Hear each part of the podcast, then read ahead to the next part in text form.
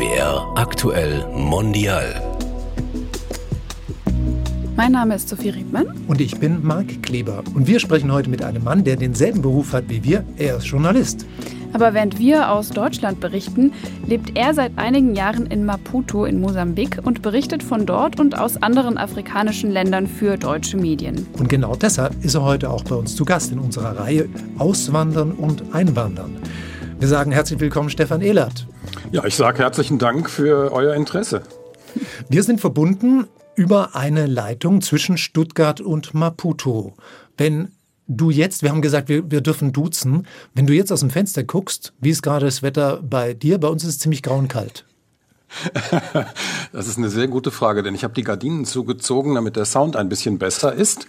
Aber wenn ich die Gardine mal aufmache, gucke ich tatsächlich auf Palmen und einen wunderbaren Sonnenhimmel und wenn ich ganz oben auf das Haus klettere in Maputo, in dem wir wohnen, kann ich von da aus tatsächlich in der Ferne das Meer entdecken. Aber da klettern wir praktisch nie hin, sondern wenn, dann fährt man direkt mal hin an den Strand. Okay, wieso? Das ist, zu gefährlich? Also sehr schön, ja. Ist zu gefährlich oder zu heiß auf dem Dach? Ach, ich weiß es Oder nicht. Da wohnt der kleine Sohn und das ist seine Terrasse und Ah, ja. so richtig zieht es uns da nicht hin, wenn dann an den richtigen Strand. Okay, aber wir haben mitgenommen, es ist eine Terrasse. Du, ihr müsstet nicht auf Dachziegel klettern.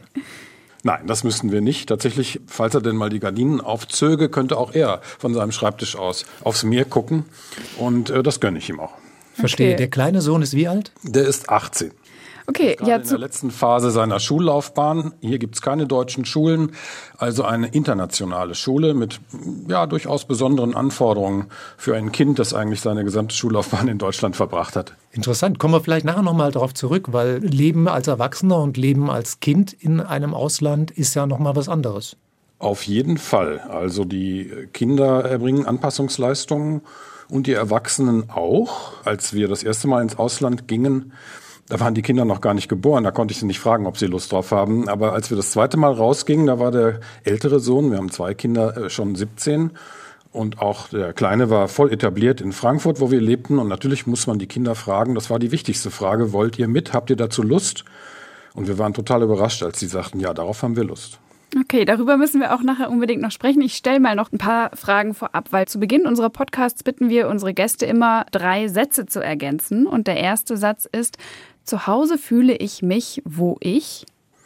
meine Familie vorfinde, wo ich meine Familie habe.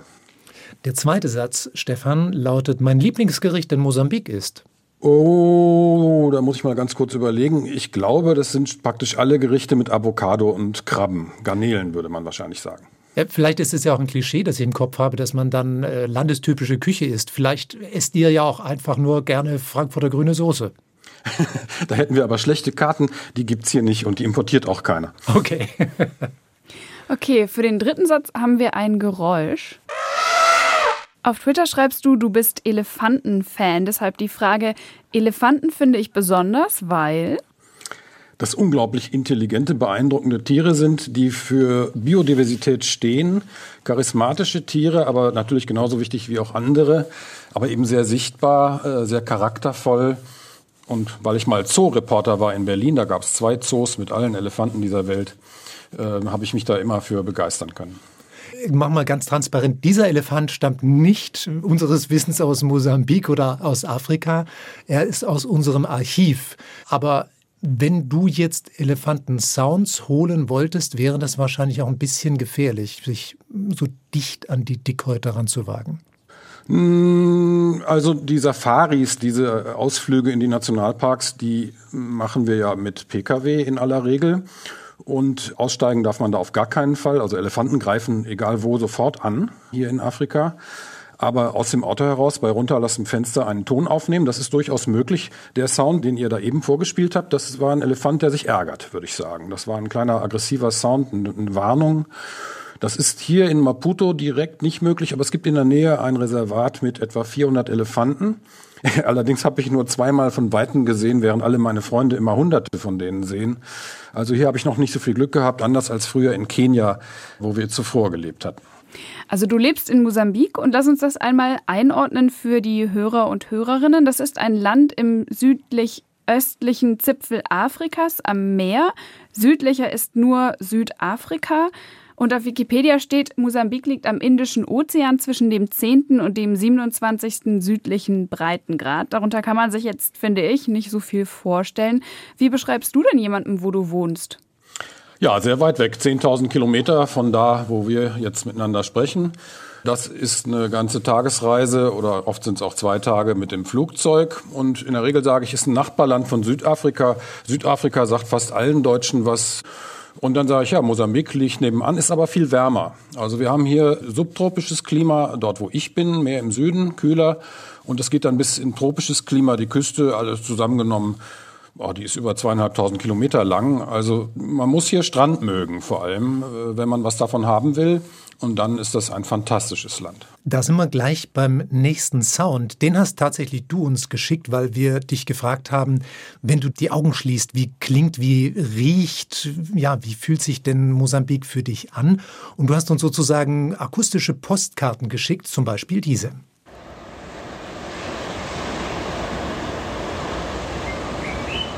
Da hört man Vogelstimmen und das Rauschen ist Meer, nehme ich an. Das ist ganz genau so. Das ist morgens sehr früh, um fünf, vielleicht sogar noch ein bisschen früher. Und da fangen die Vögel an, sozusagen die erste Party zu veranstalten, äh, haben sich auf irgendeinem Baum in der Nähe äh, des Häuschens versammelt, das wir gemietet hatten über die Ferien. Das ist so ein paar Stunden Fahrt entfernt von Maputo, nördlich. Und da schläft man mit dem Meer und äh, ein und wacht auch mit dem Meer auf. Aber die Vögel morgens, das ist praktisch das, was den Unterschied ausmacht, was einen weckt. Mit der Sonne gucken die, wo die Insekten aufsteigen und veranstalten eben diesen Lärm. Dann hast du uns auch einen anderen Sound geschickt. Kannst du beschreiben, was wir da hören und was das mit deiner Arbeit zu tun hat? Ja, das hat was mit meiner Arbeit zu tun. Es hat aber vor allem was mit subjektiven Eindrücken hier aus dem Land zu tun. Aber fangen wir mit der Arbeit an. Wir hatten ja oder wir haben hier immer noch eine schwere Terrorkrise im Norden des Landes und ich bin mehrfach dort gewesen in Cabo Delgado in Flüchtlingscamps, um mit geflohenen Menschen zu sprechen. Und dort waren Kinder in einer Schule. Die Einheimischen, die dort schon gewohnt hatten, haben für die Flüchtlingskinder diese Schule auch aufgemacht. Gleichzeitig veranstalten Ärzte ohne Grenze Therapiestunden mit Kindern. Und das ist der Sound, den ich aufgenommen habe. Ich habe dann nochmal herumgeguckt in meinem Archiv, ob ich denn nicht auch einen Sound habe aus anderen Schulen. Ja, da waren aber die Kinderstimmen nicht so klar. Also was sehr, sehr auffällig ist, wenn man hier lebt, ist eben, wie viele Kinder es gibt. Sie sind die Mehrheit der Bevölkerung. Ich würde mal sagen, weit mehr als 60 Prozent sind unter 18. Und das macht auch eigentlich mit den größten Unterschied aus, finde ich, im, im subjektiven Empfinden äh, im Vergleich zu, wenn wir in Deutschland leben. Vielleicht ist das eine gute Gelegenheit, darüber zu sprechen, warum ihr denn eigentlich nach Maputo gereist seid, warum ihr dahin ausgewandert seid. Was war der Grund? Das ist eine berufliche Verpflichtung meiner Frau gewesen und ich bin freier Journalist und insofern mm, relativ frei in der Entscheidung, von wo ich meinen Job mache. Insofern hatten wir eine gewisse Flexibilität und meine Frau hat dieses Jobangebot in der Entwicklungszusammenarbeit angenommen. Es ist befristet. Die Zeit, fünf Jahre, läuft dieses Jahr aus. Und das war aber kein Zufall. Das war sozusagen etwas, was wir immer schon mal im Auge hatten. Mosambik hat uns immer schon gut gefallen. Wir waren vor über 20 Jahren schon mal hier. Und wie gesagt, wir haben ja früher in Nairobi gelebt, lange Zeit. Und da lag Afrika so ein bisschen eigentlich auf der Hand, zumal ich eben schon seit vielen Jahren Afrika auch betreue. Nairobi damals, ja, das war ein Zufall. Das haben wir uns nicht wirklich bewusst ausgesucht. Als freier Journalist, überhaupt als Freiberufler, muss man sich ja immer wieder was aufbauen. Und dann bist du ein paar Jahre in Deutschland und dann musst du dir wieder was ganz neu aufbauen. Oder wenn du ins Ausland gehst, verabschiedest du dich im Prinzip immer von etwas, und du musst wieder ganz neu in eine Situation einsteigen. Ja, in dem Fall war das Schöne, dass ich ein paar Aufträge mir erhalten konnte und ein paar Kontakte. Und ich hoffe, dass sich das auch erhalten lässt, wenn ich nach Deutschland zurückkomme. Aber natürlich ist das immer ein Risiko. Als wir nach Kenia gingen, 2001, meine Frau war schon da, hatte ich nichts und hatte auch eigentlich nichts in Aussicht, ähm, bis dann ein Kollege merkte, ah, der kann die Schnittsysteme, der hat ein Radiovolontariat gemacht, der kann mich vertreten. Und dann kamen die ersten Anfragen, Mensch, du hast doch bei der Berliner Zeitung gearbeitet, kannst du nicht für uns mal da über das und das berichten? Und dann habe ich mir ein kleines Büro aufgebaut. Das war aber alles nicht absehbar und das dauert immer so zwei Jahre, drei Jahre, bis die Netzwerke laufen, bis es funktioniert. Ich glaube, damals war ich auch noch ein bisschen unternehmungslustiger und habe also vom Ostkongo bis Südsudan alles mitgenommen. Hier war ich während der Pandemie sehr stark auf Mosambik geworfen. Das ist aber auch ziemlich aufregend. Die interessante Frage ist eigentlich immer, was passiert, wenn man zurückgeht, weil in Deutschland hat eigentlich keiner auf einen gewartet und es kann auch keiner so richtig nachvollziehen, was man eigentlich erlebt hat. Das Zurückkommen ist meines Erachtens immer viel schwieriger als das Rausgehen. Und vor allem auch, als ich aus Kenia zurückkam mit zwei Kindern und Frau, da zogen wir in eine Stadt, die wir nicht kannten und ich hatte auch keinen Job. Also ich musste mich bei Null bewerben und äh, es hat zum Glück geklappt. Ich stelle mir das total anstrengend vor, schon im Voraus, bevor man reist, mit dieser Ungewissheit zu leben. Zumindest jetzt mal für Nairobi, da wart ihr von 2001 bis 2007, wenn ich es richtig im Kopf habe. Und ja. dann baust du dir da was auf und dann gehst du zurück nach Deutschland und fängst, wie du sagst, wieder bei Null an. Das ist enorm anstrengend und kräftezehrend, vermute ich. Ja, an diese Ungewissheit gewöhnt man sich so ein bisschen. Im Moment steht mir das ja wieder bevor, aber es bereitet mir nicht in der Weise schlaflose Nächte, weil ich die Erfahrung gemacht habe, ist noch immer gut gegangen. Also irgendwas wird schon werden und ich bin mir auch nicht zu schade, im Zweifel eine andere Arbeit zu machen. Nicht zu arbeiten würde mir wahrscheinlich eher schwer fallen. Es ist richtig, es gehört eine gewisse Unternehmungslust dazu. Wir hatten immer den Luxus, dass meine Frau, und damals war sie meine Freundin, bevor die Kinder kamen, eben einen Job hatte. Also das war nicht immer, damals war sie bei den Vereinten Nationen und am Anfang war das auch noch nicht mal gut bezahlt und auch am Ende war es nicht wirklich super bezahlt. Aber jedenfalls einer hat ein festes Einkommen. Dafür muss man sorgen. Das machen eigentlich die meisten Freiberufler, versuchen sich so aufzustellen. Und wir hatten eben die Absprache, wenn die Kinder kommen, kümmerst du dich bitte drum. Also ich hatte diese Absprache dann auch eingehalten und habe meinen Job in Berlin, immerhin eine Redakteursstelle, eine feste, nicht aufgegeben, aber Erziehungszeit genommen. Damals noch unbezahlt. Das haben also keine fünf Prozent der Männer haben das zu der Zeit gemacht bin rausgegangen und habe aber diese Stelle so ein bisschen in der Hinterhand behalten. Ähm, habe die dann aber tatsächlich nach der Rückkehr aufgegeben, weil ich eben beim Radio in Frankfurt anfangen konnte. Also ja, diese Ungewissheit, die kann sehr belastend sein. Sie kann aber auch Energien freisetzen und äh, Talente und Möglichkeiten, die man eigentlich vorher gar nicht erahnt hätte. Man muss sich darüber im Klaren sein, dass das Leben auch einen Wert hat, wenn man nicht arbeitet und dass es Dinge zu tun gibt, die möglicherweise auch nicht sehr gut vergütet werden. Also übrigens auch Journalismus im Gegensatz zu vor 20 Jahren ist äh, heute als Freiberufler in Afrika nicht immer ein sehr lukratives Geschäft. Und da muss man sich, glaube ich, ein gewisses dickes Feld zulegen. Welche Interessen haben denn deutsche Medien an Mosambik? Wie nimmst du das wahr von Mosambik aus? Ich nehme wahr, dass Mosambik tatsächlich nicht die erste Geige spielt in der Berichterstattung, Afrika insgesamt nicht. Die großen Krisen hier, Zyklone Idai oder auch jetzt der Zyklon Freddy, das findet Widerhall und natürlich die Terrorkrise im Norden. Natürlich wünscht man sich immer mehr Aufmerksamkeit. Aber ich glaube, es ist auch gar nicht so sehr die Berichterstattung. Was ich immer sehr interessant finde, ist, dass man doch bei Freunden, bei Familie, bei Nachbarn Augen öffnet und das Herz öffnet, einfach allein durch die Tatsache, dass man da ist. Viele Menschen wussten oder wissen auch gar nicht, wo ist denn Mosambik und warum sollte ich mich dafür interessieren. Ich kann das ganz gut nachvollziehen. Was würdest du denn gerne berichten, kannst es aber nicht, weil sich dafür niemand in Deutschland interessiert? Oh, das ist eine sehr gute Frage. Also ich hätte zum Beispiel eine wunderbare Geschichte darüber, warum hier die Leute immer so müde sind. Die würde ich gerne mal aufschreiben.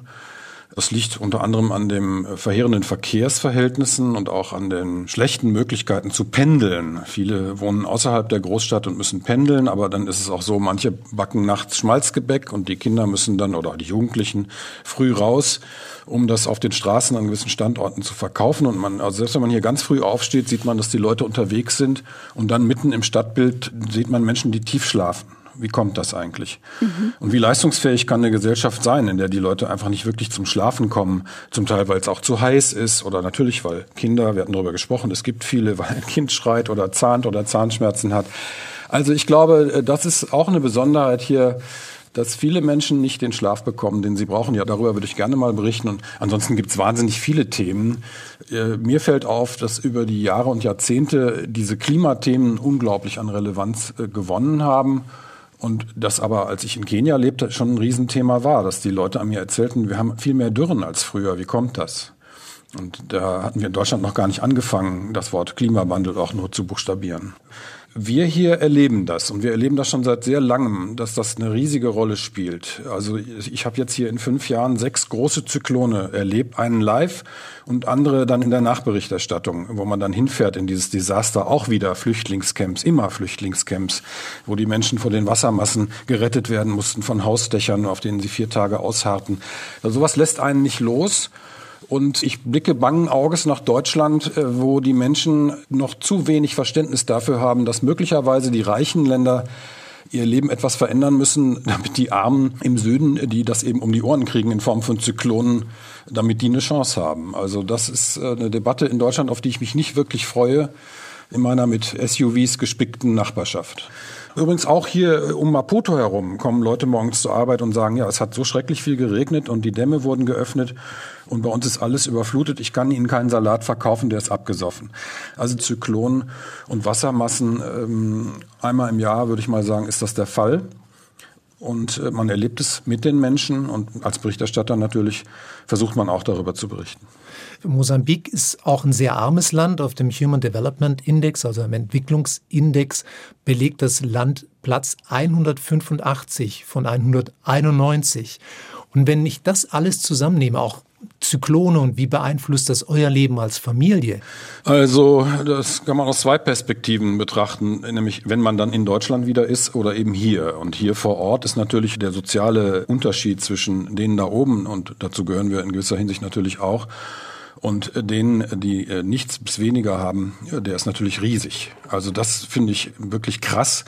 Sowas wie einen funktionierenden Sozialstaat, den gibt's hier nicht. Und äh, diese Armutszahlen, die sind ja erstmal sehr abstrakt. Aber um es konkret zu sagen, die Leute haben hier keine 400 Dollar im Jahr im Durchschnitt. Das heißt, äh, manche haben sehr viel, dafür gibt es dann andere, die haben eben gar nichts. Es gibt hier Gegenden, in denen es keinen Bargeldverkehr gibt oder jedenfalls keinen nennenswerten. Das ist eine wirklich verheerende Armut, die Folgen hat bis hin zu Mangelernährung, Unterernährung, Hunger natürlich nach solchen Flutkatastrophen. Diese Flutkatastrophe hat, ich glaube, diesmal acht von den elf Provinzen betroffen. Da können wir uns auch darauf einstellen, dass die Preise steigen werden für Lebensmittel und keiner kann sie sich leisten. Also Hunger ist immer ein Armutsphänomen. Ich würde sagen, das ist ein ganz äh, großer Unterschied. Und der macht sich auch im Sozialleben natürlich bemerkbar. Man taucht nie so tief in die Gesellschaften ein, wie man es möglicherweise gerne wollen würde, einfach weil die Schwelle so hoch ist. Ich finde andere Dinge bemerkenswert, auch über die 20 Jahre, die mich Afrika jetzt beschäftigt, dass zum Beispiel man hier eigentlich im Verkehr die gleichen Fehler macht, die man in Deutschland lange Zeit gemacht hat. Mhm. Man setzt aufs Auto. Also ich würde mal sagen, in Deutschland habe ich noch nie so im Stau gestanden wie in Nairobi oder jetzt hier in Maputo. Es gibt keinerlei Rücksichtnahme auf Fußgänger und Fahrradfahrer gibt es schon mal gleich gar nicht, jedenfalls nicht hier in Maputo. Das sind auch so Unterschiede. Also ich bin zum Beispiel ein Fahrradfahrer. In Deutschland haben wir inzwischen gar kein Auto mehr und hier benutze ich mein Fahrrad praktisch nie. Zu gefährlich. Das ist zu gefährlich. Und wenn eins meiner Kinder damit mal unterwegs ist, dann äh, mache ich mir ehrlich gesagt immer Sorgen. Du hast jetzt gerade gesagt, dass es schwer ist, mit der Bevölkerung, die eben von diesen 400 Dollar äh, lebt, im Jahr in Kontakt zu kommen. Ist es dann so, dass ihr eher in so einer Expat-Community lebt und keine Brücken baut zu den Menschen, die vor Ort leben? Nö, das würde ich so nicht sagen. Wir leben in einer Expat-Community, wobei ich habe sehr viele mosambikanische Nachbarn und wir kennen auch sehr viele Mosambikaner. Es ist eigentlich weniger eine nationale Geschichte als eine soziale Geschichte. Äh, man ist in der Regel anderswo unterwegs als die Menschen, die eben in den ärmeren Vierteln wohnen. Also das ist einfach ein anderes, ein anderes Leben. Aber es ist nicht so, dass wir mit Mosambikanern nicht ins Gespräch kommen. Es gibt natürlich auch Angestellte, äh, auch im Büro meiner Frau, aber auch selbst hier im Haus. Und natürlich kriegt man das wahre Leben mit und kommt damit mal in ein Krankenhaus, wo man drei Leute in einem Bett vorfindet. Und ich als Journalist bin ja sowieso ständig überall unterwegs und rede mit allen Leuten, auch mit denen, die hier am Rande der Müllkippe wohnen. Deswegen, glaube ich, sind wir da nicht repräsentativ. Es gibt eine Ghettobildung, aber ich würde mal sagen, wir sind jetzt nicht unbedingt Teil dieses Ghettos. Wir ähm, blicken schon teilweise über den Tellerrand hier hinaus. In deinem Lebenslauf habe ich auch gelesen, du sprichst Portugiesisch, also die Sprache, die in Mosambik gesprochen wird. Das heißt, ihr könnt auch leichter Brücken bauen über die Sprache. Och, es gibt auch Gegenden hier, wo keiner Portugiesisch spricht und mein Sprachlehrer würde nicht behaupten, dass ich Portugiesisch spreche oder okay. jedenfalls noch längst nicht perfekt. Aber, aber Tatsache ist, ich kann Fragen stellen, ich kann mich unterhalten, ich verstehe alles, ich verstehe Radio und Fernsehen. Also jedenfalls, da habe ich das einigermaßen hier gelernt und das ist auch übrigens etwas, was den Spaß ausmacht an so einem Auslandsaufenthalt. Du lernst eine neue Sprache. Und das war in Kenia ganz genauso. Plötzlich wurde das Englisch so verbessert, dass ich bis heute Bücher auf Englisch lese, was vorher immer eine Herausforderung war und kann auch sogar mit meinen Gartennachbarn in Frankfurt reden. Das sind nämlich auch Portugiesen und dann freuen sie sich, wenn ich mit ihnen Portugiesisch rede. Also es sind alles so Dinge, die den äh, großen Vorteil dieser Auslandsaufenthalte ausmachen. Und natürlich klingt das jetzt idyllisch. Man hat hier den Strand, man hat sein Auskommen, die Kinder gehen zu einer guten Schule. Es hat wahnsinnig viele Vorteile. Es hat natürlich den großen Nachteil, man ist fern von seinen Freunden, man riskiert seine Karriere, wenn man je eine hatte. Man leistet so eine Art Social Investment, eine soziale Investition, die nehmen wir hier schon vor. Aber ich glaube, wir waren uns beim zweiten Mal zumindest darüber sehr bewusst und wir haben es immer diese Aspekte, etwas Neues erleben, etwas Neues kennenlernen, etwas verstehen, genossen. Und ich verstehe mich tatsächlich als Brückenbauer, als Journalist auch zwischen den Ländern, aus denen ich berichte, und eben Deutschland. Ich habe gehört gerade, dass du Portugiesisch noch lernst und dann wohl noch nicht gesprochen hast oder kaum gesprochen hast, als ihr angekommen seid, was ja umgekehrt, wenn Leute nach Deutschland kommen, auch immer ein großes Thema ist. Sprechen die die Sprache? Wie gut sprechen sie sie? Ich versuche mir vorzustellen, was das mit euch gemacht hat, wenn ihr, keine Ahnung, auf Behörden wart. War da der Anfang schwierig für euch? Also der war natürlich für mich schwierig. Ich musste zum Beispiel mich um eine Akkreditierung bemühen und das geht auf Portugiesisch und das muss auf Portugiesisch sein und da hatte meine Frau jetzt nicht Zeit, Kindermädchen zu spielen. Die spricht Portugiesisch wie Deutsch wie Englisch. Das ist so ein Third Culture Kit, heißt das. Das sind Kinder, die sowieso als Diplomatenkinder oder jedenfalls als Auslandsdeutsche irgendwo groß geworden sind. Das ist bei ihr der Fall. Insofern schwimmt sie hier viel mehr im Wasser, in dem, was ihr Leben ausmacht, als ich. Ich bin eigentlich ein alter Provinzler. Und natürlich sprach sie perfekt Portugiesisch, als wir ankamen. Und zur Not äh, kann man dann da mal anklopfen und fragen, kannst du das hier mal checken? Also bei der Bank zum Beispiel, da kommt es auf jedes Wort an, wenn man ein Bankkonto eröffnet. Das habe ich mir allein nicht zugetraut. Inzwischen ist es, glaube ich, anders. Das Umzugsunternehmen wird bestellt und manches kommt auf Portugiesisch, das kann ich schon verstehen und auch sagen ja oder nein. Also als Familie haben wir da nicht ganz bei Null angefangen, die Kinder schon. Aus dem deutschen System, zack, ins amerikanische verpflanzt, alles auf Englisch, die Umgebung portugiesisch. Aber sie haben sich gut geschlagen. Es ist möglich. Das wäre genau so eine Frage gewesen, die mich interessiert hatte. Wie hat denn dieser Wechsel aus Deutschland nach Mosambik, wie hat dieser Wechsel denn die Kinder geprägt? Ja, es war für die der zweite Wechsel. Der dritte steht jetzt an, beziehungsweise ein Sohn hat diesen Wechsel schon verfolgt.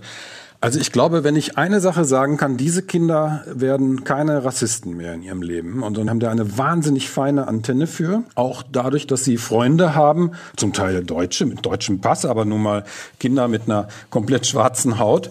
Und die treffen wir auch teilweise im Sommerurlaub in Deutschland. Und wenn die dann anfangen, Geschichten zu erzählen, was sie gerade in Berlin in der U-Bahn erlebt haben oder in irgendeinem Supermarkt, wo dann immer sofort der Ladendetektiv auftaucht. Also es gibt in Deutschland einen wahnsinnigen und wahnsinnig offensichtlichen Rassismus, den die Menschen, die zufällig eine andere Hautfarbe oder gar eine andere Sprache haben, erleben. Und meine Kinder kriegen das ziemlich deutlich mit.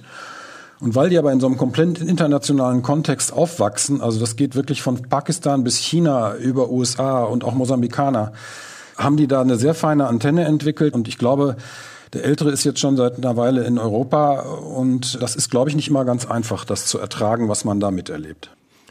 Im August zieht ihr zurück nach Deutschland, Stefan. Was überwiegt denn dann die Freude auf das, was kommt oder der Abschiedsschmerz, weil ihr auch Menschen und Dinge, die ihr lieben gelernt habt, zurücklassen müsst? Nein, der Abschiedsschmerz überwiegt immer, das kann man nicht verhindern. Das ist wirklich eine Trauer, die eine Familie dadurch lebt. Wir haben es nach der Rückkehr aus Kenia, nach sieben Jahren im Ausland zum ersten Mal durchgemacht. Und damals waren wir aber auch komplett neu in Frankfurt und äh, zum Beispiel hatten wir keine Kindergartenplätze oder Hortplätze, wie das heißt. Und alle haben uns ausgelacht, wie, die habt ihr nicht bei der Geburt der Kinder beantragt? und äh, das hatte also ziemliche Konsequenzen. Jetzt sind wir ein bisschen besser aufgestellt. Wir kennen Frankfurt, wir haben da Freunde und Nachbarn, auf die wir uns sehr freuen. Ich würde mal sagen, es ist eine gute Mischung. Aber klar, was wir hier haben, die Menschen, man nennt sie ja auch Boagente, die freundlichen Menschen. Natürlich werden wir das wahnsinnig vermissen. Wir werden wahnsinnig vermissen, sonntags an den Strand zu fahren. Was ich vielleicht nicht so vermisse, ist die Recherchereisen äh, in den terrorgeplagten Norden und in irgendwelche Flüchtlingslager. Aber zum Beispiel Menschen, die ich da kennengelernt habe und deren Schicksal ich über drei Jahre verfolgt habe, auch die werde ich vermissen. Und ich, ich werde am Ball bleiben, genau wie wir das in Kenia getan haben und, und fragen, wie geht's euch? Heutzutage ist das ja zum Glück über Handy und Kontakte möglich, ein bisschen zu verfolgen, wie es Menschen geht, selbst die, die nicht in der Großstadt wohnen mit Internet. Und äh, man ist nie so ganz weg. Stefan, du bist jetzt etwa 60 Jahre alt. Habt ihr eine Perspektive? Habt ihr schon einen Plan, wo ihr bleiben wollt? Oder sagt ihr, auswandern, einwandern, das ist für uns auch nochmal denkbar? Nein, wir werden möglicherweise nochmal rausgehen. Ich finde ja auch, das hängt immer so ein bisschen davon ab, wo die Kinder landen. Dann vielen lieben Dank dir, Stefan Ehlert, äh, für deine Berichte aus äh, Mosambik und vor allem über das Auswandern und das Zurückkommen, das dir bald bevorsteht. Wir wünschen euch auf jeden Fall, wenn ihr dann wieder zurück nach Deutschland kommt im August, dass der Abschiedsschmerz nicht zu groß ist und dass das Ankommen möglichst leicht ist. Ja, vielen Dank für die guten Wünsche. Ich glaube, wir können das gebrauchen. Und herzlichen Dank nach Stuttgart. Das war es war aktuell mondial zum Thema Auswandern und Einwandern. Mit Sophie Riedmer. Und mit Marc Kleber. Und alle anderen Folgen wie diese hört ihr in der ARD Audiothek.